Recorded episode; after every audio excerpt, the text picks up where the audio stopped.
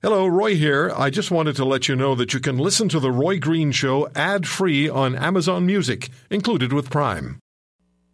Sometimes you just have to agree to disagree. This is The Roy Green Show.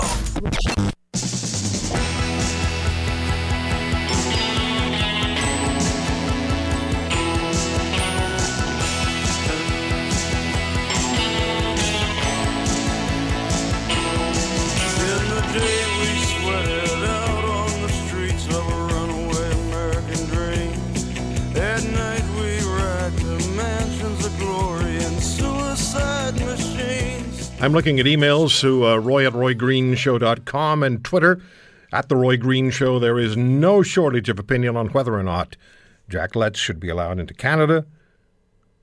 The answer? No. Almost unanimously. In fact, I think it is unanimous. Uh, Laura sends an email to roy at roygreenshow.com, just the last line. Anyone going to Islamic State, you are on your own. Canada owes you nothing.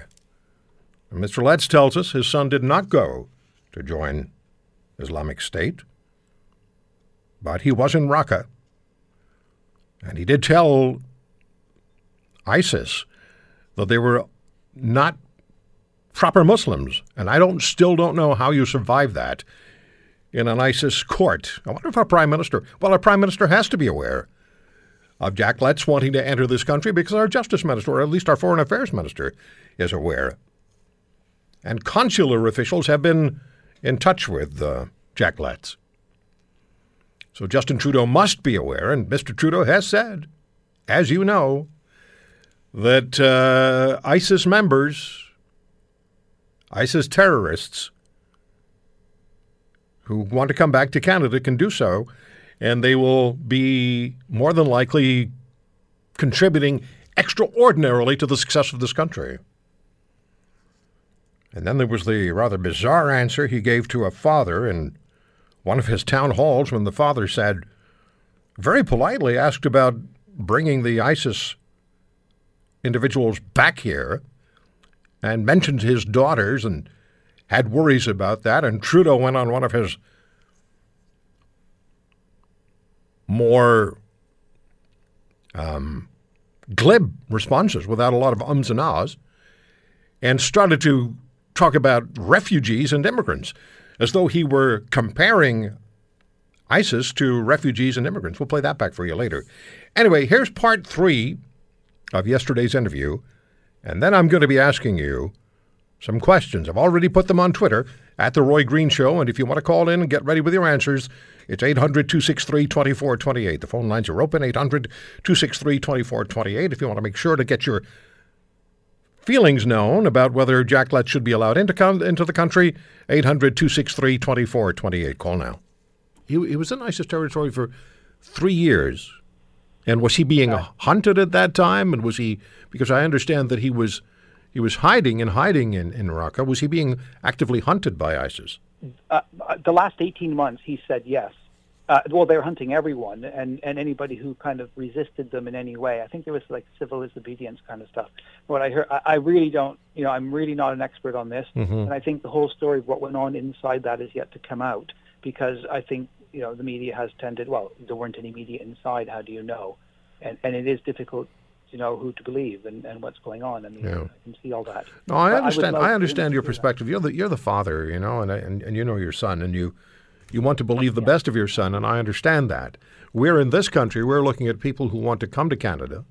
We're looking at a prime minister who says he's going to uh, actually allow committed ISIS members back into Canada. Believes they can extraordinarily co- contribute to Canada, and many of us are saying that's mad. Um, but you know, there's, there's there's so much going on that uh, the, yeah, that we that we have to talk about. And I would imagine that you would say uh, you would be in opposition to actual members of ISIS being allowed to re-enter a society. I imagine, and uh, and operate freely in that society, and have the prime minister suggest. Uh, they could do extraordinary things. At the same time, while I'm saying that, I know you don't want to upset the, the government because you're trying to get your son in here. No, uh, no. I mean, in a nutshell, I agree with you.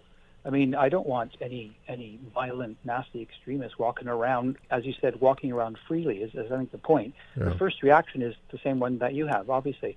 I have family and friends who walk the streets of Canada like anyone, and I intend to walk the streets of Canada again. Yeah. Um, but it's it's. I think that's the first reaction. But uh, then I think the second tier of thinking about that has to be a bit more thought through. Um, and and one, they're not going to be walking around freely.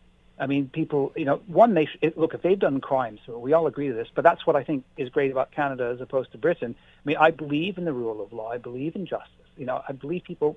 We have to, although it's quite a tough one at the moment, but there's still got to be some sort of presumption of innocence until proven guilty. I mean, that's the cornerstone of democracy, the cornerstone of law. That's the Magna Carta. You know, the British response here of ministers, Minister of Defense, Minister of International Development, here was anybody who went to Syria should be hunted down and killed. Well, if that's that's just death squads. I mean, I understand that if you're the victim of a bomb blast or you know that that the, the, the fear of a bomb causing massive damage, you know, we have to be incredibly vigilant. But I think that is, from what I hear and experts have written, that's doable. And anyway, everyone should be detained at the border. Anybody who's any hint of suspicion of having been out there should be detained, not allowed to walk. Yeah, well, you see, our prime minister is not talking about anybody doing any prison time. I, you know, we all understand that you have to find that there is guilt, but to say that someone who was a participating member of ISIS can contribute extraordinarily to your country, and then equate them with legitimate immigrants who've come to the country and built the country, is a position that is unsustainable. and just seems absolutely, I'll say it again, I- insane. I, I, yeah, and, and, and I'm I'm not you know I'm not competent to talk about. No. I understand. I get- what- I get it. From I get what it. I've heard, from what I gather, uh, inside that Islamic world, and I, I'm really no expert on this. However, I think the feel- feeling, from what I've heard, and I, I've read, read read a fair amount about this, that the concept was to build a caliphate inside Syria and the enemies of the caliphate inside Syria, but that a lot of those people didn't have a problem with clearly Western societies and other places like Canada. I mean, you know, has Canada done too much to oppress the world? Not very much. So uh, I think there, there are. It is. Is it possible to ever, you know, help anyone, uh, change someone's view like that? I, I think you know it may well be possible. I don't know. And- I don't think so. I, I doubt Well, because because they were looking they were looking for an I end of times battle. it, Roy. I don't feel competent about it, but Yeah. I understand the fear. But but first, you've got to prove that someone has been a member of ISIS. Then it's a different kettle of fish.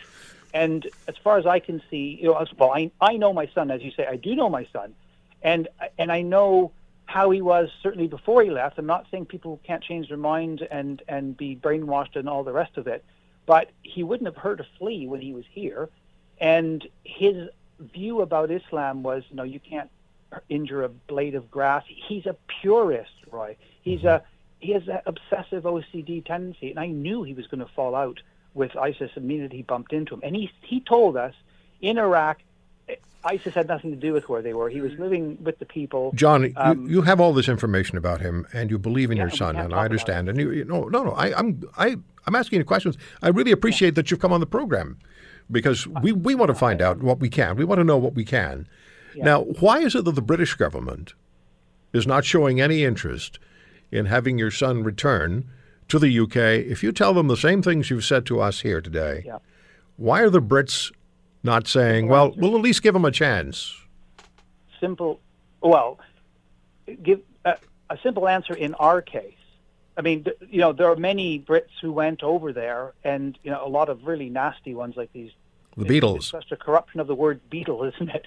I like the music, but I don't like the the jerks who went out. Mm-hmm. So, I mean, there there is clearly an issue. and We've had bombs here and everything. But I think our case is, in a sense, slightly different. Remember, we're being put on trial for funding terrorism, and they really want to nail down that as a cornerstone of their anti-terrorism. They've spent over three million pounds, that double that in Canadian, on prosecuting us.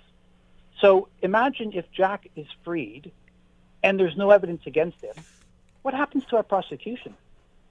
They've spent all this money and time and destroyed our lives for three years. I mean, we've been blacklisted. You know, they, they, they've you know closed our bank accounts. All this kind of stuff they've done to us. So much about being innocent until proven guilty. They've just tried to destroy our lives, my business. I'm at the farm here. They've tried to destroy so much. And if if if all the, if it comes out that he's innocent, and he would be, if anybody, a witness. But if that if he comes out and there's no evidence against him, we're, I think our prosecution is going to look a little bit um, difficult. So I think that's one reason. But I think it's also they don't want to open the door to just anybody flooding back. And and I get that. But somehow there's got to be a way of separating between those who are there's clear evidence, there's chit chat on social media, there's photographs like, you know, these people were proud to be ISIS fighters, proud to pose with heads and everything else.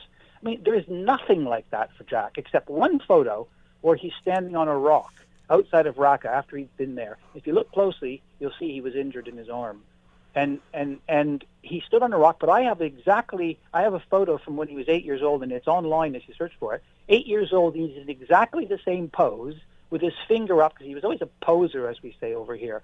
Uh, he posed in front of. He was always, you know, with his fingers in the air, and that sign is the Tawhid. Now it's been corrupted by ISIS, but that finger in the air, I'm told, is the symbol of Islam. It's this oneness of Allah or something.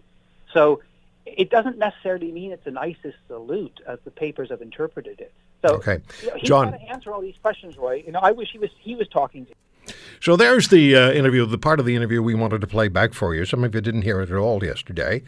The interview with John Letts about his son Jack Letts, who's making headlines in this country and globally about wanting to come to Canada and live here. He is a Canadian citizen and a British citizen, and the UK has shown no interest, no interest at all, in having him return to Britain. Now, the uh, Daily Mail online contacted the uh, Kurds who are holding Jack Letts, and they wanted to know whether he's still alive. And the only way they felt they could prove that he was still alive is if they had a chance to talk to him. And they did have a chance to talk to him, and that's been in the last 24 hours.